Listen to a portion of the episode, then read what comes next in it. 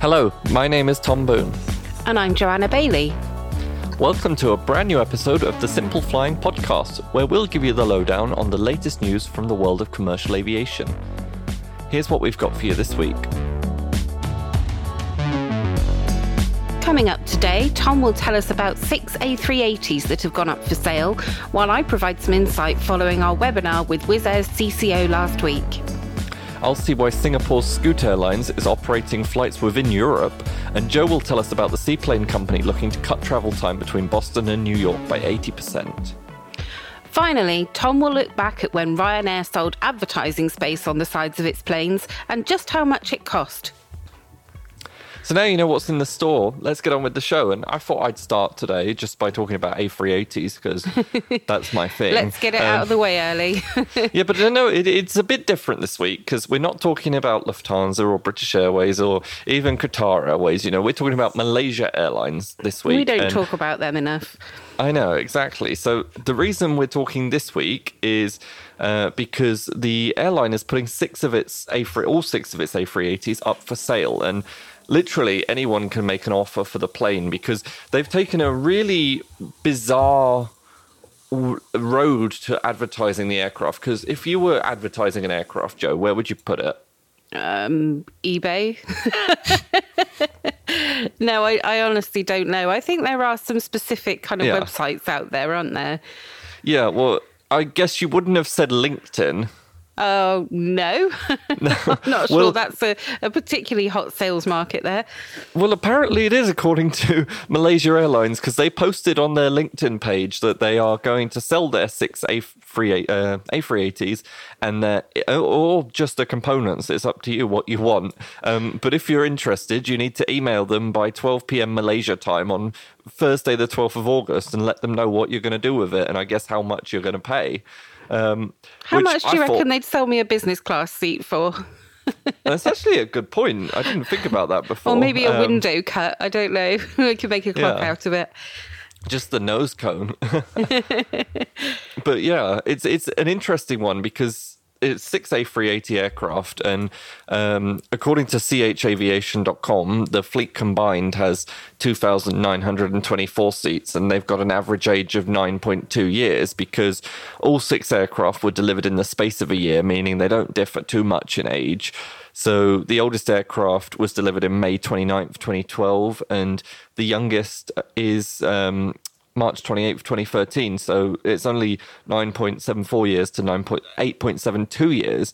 Um, it does put them on the older end of the scale, you'd think. But interestingly, well, for the youngest, A380s, but not for planes in general. Yeah, yeah, of course. but interestingly, the youngest of the planes is actually the 100th A380 that was delivered by Airbus. Oh, significant plane. Yeah, so it's it's quite an important one. But it is.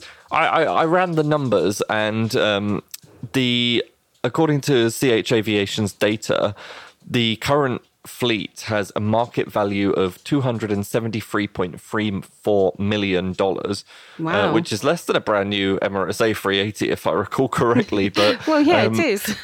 you know, I I wonder if if they were even able to sell all six, if they'd get anything close to that money, because there's just so many A380s going left, right, and center right now. You know, yeah. it's not like why why pick Malaysia Airlines when there's a load and, of Air you know, France ones sitting around somewhere. it's the whole supply and demand thing, you know. Instead of yeah. um, demand going up and cost, you've got supply is just so great, you know. Like it's just going to be worth its scrap metal, I believe. But yeah. we'll see. It's a shame, it really is. Mm. But uh, such is life for the Super Jumbo right now, unless it belongs yeah. to Emirates. Yeah. So, I wanted to just give a little feedback on our webinar last week for those who might have missed it or maybe didn't even know it was on. How dare you?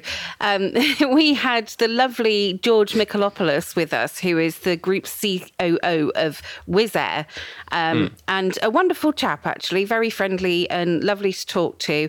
So, we got a little bit of insight on what's going on at Wizz Air. I mean, as as we all know, it's kind of been the the one airline that's bucked the trend of kind of buckling down and grounding planes and not doing anything in 2020 because it's been doing loads. It's got yeah. loads of new bases, hundreds of new routes. Um, and, you know, he explained that actually, in his eyes, the pandemic was the perfect time to expand. You know, yeah. other airlines were pulling out of services. So some routes that were flyable were woefully underserved. And that really created a unique opportunity for Wizz. So that's exactly what it's done. It's leapt on all those opportunities. Um, and actually, by this summer, it's going to be flying more than it did in 2019, which I think is an incredible achievement. So yeah, it's crazy. Yeah, during the third quarter, which um, is starting kind of nowish, I think, it's going to be flying around 20% more flights than it did in Q3 of 2019. Um, and that's actually because it's also upgauged its fleet. It's now got more A321s than it did two years ago. So those planes are bigger. Um, there's actually nearly 25% more seats and 23% more available seat miles compared to the same quarter.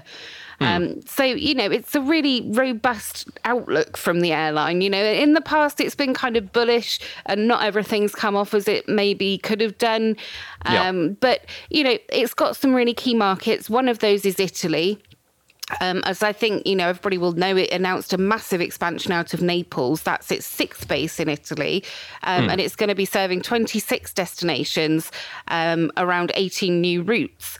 So, you know, it, Mr. Michalopoulos told me that this is about good relations with Italy as well as having, you know, this strong domestic network. I think that's key for Italy because you don't, that doesn't get affected by all these random border closures and green hmm. lists mm. and what have you. So, um, you know, that's been really beneficial for it. But also, you know, it's, it's about Alitalia and the financial and operational difficulties that airline has had. You know, it's, it's been under extraordinary administration for around four years now, I think. Yeah. Um, and it's been under government control for over a year. So um, he said it's arguably the only European country where the flag carrier is scaling back. Um, so you know, and Wizz is quite happy to jump in and, and fill all those gaps in the mm. in the hmm. network. Um, but partly what's driving this growth through the summer is, of course, the Abu Dhabi subsidiary, which only launched in January this year. So it didn't even exist in 2019. So literally everything it does is 100% more capacity. Um, at the moment, it's only flying to a few destinations nations. It's uh, Egypt, Greece, Moldova, Serbia, Cyprus, and Ukraine. Um, but interestingly, all of those, apart from Egypt, Ukraine, and Moldova, are green list um, countries. Yep. So much like the UK airlines are kind of targeting all their capacity at wherever we're allowed to fly, they're doing exactly the same over there in Abu Dhabi. Um, I know, mean, it makes sense. Well, it does. It's not the way they wanted to grow, of course. They wanted to be more methodical in picking their, yeah. their routes. But uh, at the moment, they've just got to fly where they can. Um, so, you know, the, the green list in Abu Dhabi got updated a few days ago, and there were some new countries added. They've now got 35, I believe. Um, A hmm. lot of those are impossible to reach um, for Wizz Air, like Canada was added, for example, and Vatican City and, and the Netherlands, which isn't yeah. really I, on their radar, I shouldn't think. Um, but there were some interesting additions Albania, Armenia, and Romania, are all well within the ULCC's reach. So perhaps we'll see um, some more destinations coming to Wizz Air Abu Dhabi soon. Um, yeah. But he did mention, of course, they're really keen to expand from Abu Dhabi. And when the A321XLR comes in, they could well base one or two over there. Um, they're definitely eyeing India as a potential destination. And with the XLR, he mentioned that they could go even further than the Indian subcontinent, you know, so kind of into the, the central and west of Asia, which would be really hmm. exciting. Mm. Um, but one place it didn't do so well with its expansion this year was Norway. Um, if you remember, it, it launched a base in Oslo and started serving domestic routes and was going to kind of replace the Norwegian capacity in the domestic market there. Um, but it didn't go very well. And, you know, the way he explained it was that they kind of underestimated how much the system is set up to support local carriers. Um, He realised that it, it, was never going to be a level playing field, so they wouldn't be able to compete on equal terms. And at the time, there were loads of other opportunities knocking on the door, so they just moved that capacity elsewhere. They're still at Oslo, but they're not flying domestic anymore. Um, and other than that, they've done rather well. You know, they're now the largest airline at Luton. They desperately want more slots at Gatwick, and he was very quick to say that these slot waivers are nothing more than uh, slightly concealed extra state aid. so, Yeah. uh, so yeah, I think we'll continue to see lots of exciting stuff from Wizz, and I did enjoy our chat. So thanks if you came along, and I hope you enjoyed it too. Um, and I can't let this go without just slightly plugging our next webinar, which will take place on July 29th at 11am London time. Um, and this time I'll be chatting with Johan Lundgren, who is the CEO of EasyJet. So do sign up and come along to that one if you can. Mm, I'm very much looking forward to that one. So I am as I've well. He's such up. an interesting guy. I'm, I'm really excited to talk to him. So I wanted to move back to um, to the sort of Asia with while remaining in Europe with my next topic. So last week, Singapore Airlines operated its first Fifth Freedom flight between Copenhagen and Rome. But another Singapore Fifth Freedom flight is coming to Europe, and this time it's operated by the airline's lower cost subsidiary Scoot. So, in under a month, the airline's 787s are set to start intra European connections between Athens and Berlin. Mm. So, it's all going to launch on Tuesday, August 10th, with a Scoot Boeing 787 arriving in Athens at 7:50 in the morning. But rather than returning to Singapore straight away, the aircraft is going to complete a much shorter hop up to Berlin Brandenburg Airport, where it will remain for around an hour before flying back to Singapore via Athens once more. And it's going to be departing Singapore on Tuesdays and Thursdays, sort of as follows. So it's set to as seven uh, TR seven two two. It's going to depart Singapore at uh, ten minutes past one in the morning, arriving in Athens eleven hours and forty minutes later at seven fifty, and then it departs Athens at nine fifty for a three hour flight up to Berlin, where it gets in at eleven fifty. And it just stays there for an hour, leaving Berlin at twelve fifty, getting to Athens at four fifty, another three-hour flight. And finally, it's going to leave Athens at 6:30 and get back to Singapore at 10:30 the next day in the morning. So another 11-hour flight. So it's it's quite the round trip, you know. It's over 24 hours for the airplane. Um, Yeah. Not necessarily flying, but definitely in terms of the the time. Um, But you can but it's catch that European hop as a fifth freedom. That's pretty yeah, cool. it's the fifth freedom. So what's really interesting about it is it actually makes it cheaper than the low cost carriers that are flying that route. What? That's yeah, I did. I ran the numbers and um, just looking at the inaugural day, so August 10th, um, on uh, back when we wrote the article. So Scoot's tickets are starting for 50 euros going Athens to Berlin and 51 Berlin to Athens. Wow, that's EasyJet, cheap. yeah, EasyJet is 99 from Athens to Berlin. Um, Aegean is 151 from Athens to Berlin, and Ryanair is 71 from Athens to Berlin. Wow. So it's crazy because you know it's it's fairly comparable because Scoot is already kind of an LCC, and none of these um, fares that I've just mentioned include checked baggage. You know, Ryanair doesn't even include the carry-on sized bag, but um, Or EasyJet anymore, actually. yeah, it's just it's it's crazy how you know it's cheaper to fly on a 787 Dreamliner that's come from Singapore than just one of the local LCCs. But um, it could you could end up on a Dash 8 or a Dash 9, I guess, because um, Scoot has 20 787 Dreamliners equally split between uh, the two types, and they've got two cabins on board. So while you're not going to get the luxury of the business class cabin that Singapore Airlines has between Rome and Copenhagen, you know there is a sort of premium cabin at the front which is 232 rather than 333 so oh, a bit like premium economy then, rather yeah than proper business. premium economy with a baggage meals power and wi-fi so Oh, that's all right. I imagine that that'll be fairly popular. Germans love Yeah. holidaying in uh, in Greece, don't they? So I think there'll be. Uh, I think those flights will be booked out. Yeah no i i mean i was looking um i wanted to book a flight but it doesn't really work for me so getting to berlin and that. So Yeah. maybe they're finally going to do one say from frankfurt to london sometime soon. Yeah, I'm hoping for one from Exeter, but you know, well you've got your seychelles coming from bristol so True, true, true, true. I did float the idea of a, a media trip on that that particular flight.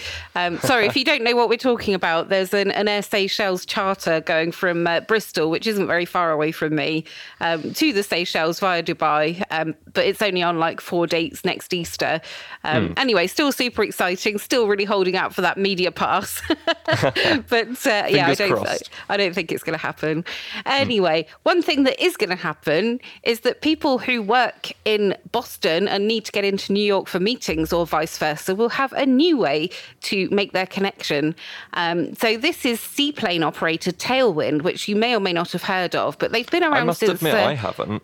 No, I guess you've got to be a New York local to really know that they're there. Um, mm. They've been around since 2012, and you know they've been operating quite a few services to, uh, for example, the Hamptons. Um, they also fly to Montauk, to Shelter Island. Um, you know, and this is from a, a, a, what they call the Skyport, which sounds like some sort of futuristic floating space anomaly, but uh, no, yeah. it's actually it's actually a, a, a, port that's at Manhattan um, where the seaplanes can land, um, and now they've added Boston Harbor, um, and this okay. is going to be the first service to use the new Boston Harbor seaplane base. Um, and actually, Tailwind was instrumental in getting this seaplane base set up. They've been lobbying mm. for like three years and and working with the local governments to to try and allay any fears about um, interfering with the river traffic and stuff. But um, now it's open. It's got FAA approval, everything's sorted, and they are launching on the 3rd of August. Um, and for people that do tend to travel between these cities, I mean, it's a complete game changer. Um, yeah. Normally, if you want to fly between the two places, it's it's a pretty lengthy trek.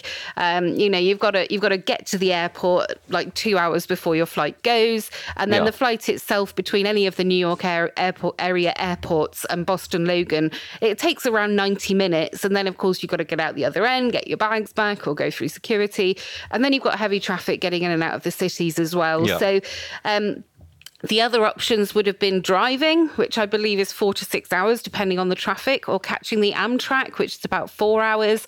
This takes it down to 75 minutes. So Super. it's like, yeah, really good. Um, and they're, they're flying it using their fleet of Cessna Grand Caravan EX amphibians. So these are planes that can actually land on the land, um, but they've also got floats, obviously, to land on the river, which is really cool.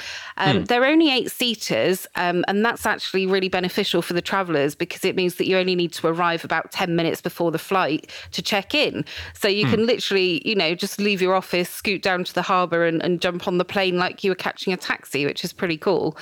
Um, so yeah, they're going to be launching, as I say, on the third of August. They're looking to fly around four rotations um, a week through the summer, but I get the feeling they'll they'll be adding a lot more um, to this service in the future if it all goes well. Yeah. Um, you know, and actually, you've got some Fortune 500 companies with offices at both ends of the route. So I can see it being really popular. It's not mm. cheap, mind. Fares start from uh, $395 one way. Um, but you can imagine, you know, if you're an executive and you need to hop up to New York for a meeting, you know, that, that makes it possible to do a one day meeting or a half day meeting and get mm. back to your other office or back to your family in time for tea. Um, but, so but would it? Because I thought you said um, four rotations a week. Oh, sorry, it's four rotations daily. Oh, okay. Um, okay. sorry, um, no, I, I completely messed up my words there. So yeah, there's like two hmm. in the morning and two yeah. in the afternoon. The last oh, one's quite late in then. the day. Yeah. yeah. So you can literally go and come back in the same day. Hmm. Um. And if you're interested in checking it out, they have issued a 10% discount on its published fares. Um, you just need to enter the code NYSBNH at their website when you're booking, which is the the three letter codes for both the airports it's serving, mm. or sea, seaports, skyports. I'm not quite sure what they're called, but NYS is New York Seaport, Skyport, sorry, and yeah. BNH is Boston Harbor. Um, so, you know, I think it's pretty cool. And it's almost like we're stepping back in time because um, the Manhattan Skyport, you know, it's been around since 1936, mm. um, way back when Pan Am was flying its Boeing 314 Clippers from there and across yeah. the Atlantic. And, you know, smaller seaplanes were hopping around even in the 1980s. Um, but it's really kind of fallen out of favour and now it's making a bit of a resurgence. Um, mm. So yeah, as well as eyeing more routes in 2022, I believe the airline is also exploring options for electrifying its seaplanes in the future. Oh, nice. So uh, eventually, these Electric may well plus be. water sounds great. no, they'll make it work. It's cool. Yeah. Um, eventually, these will be carbon neutral or negative flights, which will be even cooler. So, uh, Hmm. very jealous. I want to live in New York and work in Boston now. Well, I just kind of wanted to wrap up with a light-hearted. uh, It's not necessarily light-hearted, but I just found it a really interesting story, and it's not really news. But I went down a proper wormhole yesterday um, because I found this 2007 Ryanair presentation, and it was about placing your branding on the side of one of the airline's 737s. So, how much do you reckon it would cost to do that for a year? God, it's got to be loads, hasn't it? I mean, a It's not- million? It's not as much as you think, actually. It's only 200,000 euros Oh, wow. um, to have your, uh, like, basically take over the livery of the aircraft. And um, you get a generous discount of 60,000 euros if you only want to half wrap the aircraft. Um, of course, this is a presentation from 2007, so maybe these figures aren't correct anymore or maybe like i don't even know if ryanair still offer this as a service because i haven't seen any ryanair aircraft that have anything other than sort of little stickers on the side but you know i just i went for a big deep dive down ryanair history lane and discovered that actually there's quite a few planes in the past have had um, Ryanair's uh, have had not Ryanair branding. So uh, Echo India Charlie November Yankee flew in the Kilkenny Irish beer livery uh, Mm, for quite a few years. then there was Echo India Charlie Juliet Charlie had the Hertz car rental livery. Um, Echo India Charlie November Tango had Vodafone and News of the World. Oh, dear. I know. Uh, not at the same time, mind. Um, oh, I see. um, Echo India Charlie Sierra Charlie had a blue cable and wireless livery. Who are they? they oh, yeah, disappeared a long time ago. God, I remember my mum having those. I tell you, you know, I, I had to look it up. Um, but then uh, Echo India Echo Mike Kilo, I found an interesting one because that was the only one that I could find where somebody had only done the half wrap, and that was National Express, the sort of long distance bus service. Keen for the Um, 60,000 euro discount there. Yeah, exactly. Have you ever heard of ISL? No. so that's like that? a defunct Irish um, cell phone operator. They had uh, some funky blue and purple livery on Echo India Charlie Delta Juliet. Um, Jaguar had a sort of silver and black livery on I've seen Echo that India. one. Yeah, Charlie, I love that plane Echo. actually. I think it looks gorgeous. I mean, why has nobody Hmm. done like a, a green and black livery? It looked so nice.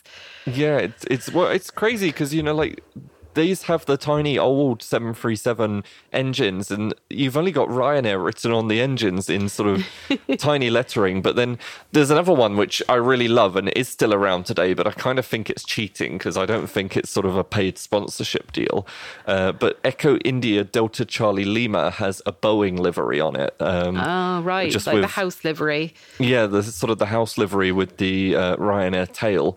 Um, and I love that one. Um, but also just sort of again cheating. A lot of planes still have um, little stickers on the back saying like "Oh Fuerteventura" or whatnot. Yeah. Uh, and apparently some have even had several digs at other carriers. I discovered because uh, Echo India Delta Lima Mike had "Bye Bye Late Hansa" written on the back of it for Oh, quite cool. a while um, so yeah, not really news, but um, I found that really interesting. And sort of in the article I've written on that, we got photos of each of the planes I just mentioned. So if you found find it interesting seeing Ryanair planes not in the Ryanair livery, check it out. Yeah, definitely. We should totally do some um, coverage on like airlines having a dig at other airlines because I, I remember Virgin did a no way BAAA one when they were Yeah. when British Airways and American were tying up, um, and I think EasyJet did a. Um, Stop BA Stop Go when they launched their their Go Yeah. their low cost carrier, which um, EasyJet actually bought in the end. But Hmm. I think it's really cool. I mean, more airlines should uh, have a dig at other airlines in their liveries. I reckon. yeah. I don't know, maybe it's not good for relationships, but it makes an interesting story. It definitely does. Definitely does. Oh, well, I think that's about all we've got time for today. We hope you enjoyed our podcast. And as usual, we welcome your feedback at podcast at simpleflying.com. For more great content, you can visit our website at simpleflying.com or find us on social media. Simply search for Simple Flying. If you enjoyed this podcast, please leave us a rating on your favourite podcast player. Thanks for listening. Bye.